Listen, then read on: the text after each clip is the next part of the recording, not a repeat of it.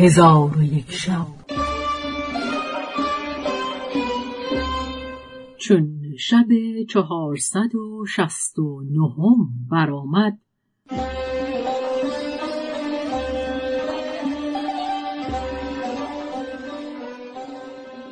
گفت ای ملک جوانبخت آن زن برخواسته و تعام ناخورده از خانه به در شد و این دو بیت همی خواند.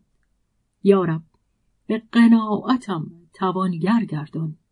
از نور یقین دلم منور گردان. اوضاع من سوخته سرگردان بی منت مخلوق میسر گردان. پس آن زن دو روز از من قایب بود. پس از دو روز باز آمد و در بکوفت. من بیرون رفتم. او را دیدم که از قایت گرسنگی به هلاکت نزدیک است و طاقت سخن گفتن ندارد. به من گفت ای برادر مرا گرسنگی هلاک کرد و جز تو به کسی روی نتوانم آورد. تو مرا از برای خدای تعالی سیر کن. گفتم تو را تعام ندهم مگر اینکه کام من بدهی. او ناچار به خانه آمده بنشست. در آن ساعت نور عنایت بر دلم پرتو انداخت و با خود گفتم وای بر تو. این زنی است که عقل و دین او ناقص است و از گرسنگی طاقت سخن گفتنش نمانده. باز امروز به فردا همی افکند و به معصیت اقدام نمی کند. ولکن ای نفس شوم تو از معصیت خدا باز نمی گردی؟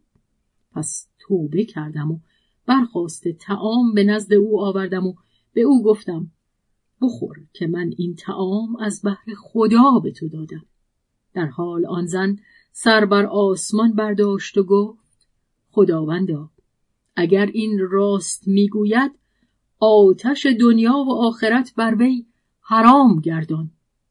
آن مرد گفته است که من آن زن را به تعام خوردن بگذاشتم و خود برخواستم که آتش از کوره بیرون کنم. شرری از آن آتش بر من بیفتاد. از قدرت خدای تعالی علمی از او نیافتم. با خود گفتم شاید دعوت این زن به اجابت رسید.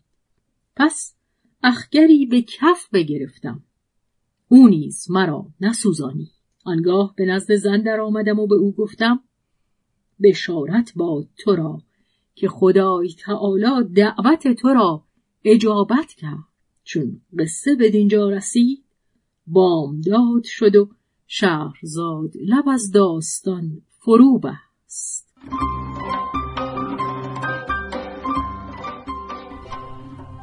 به روایت شهرزاد فتوهی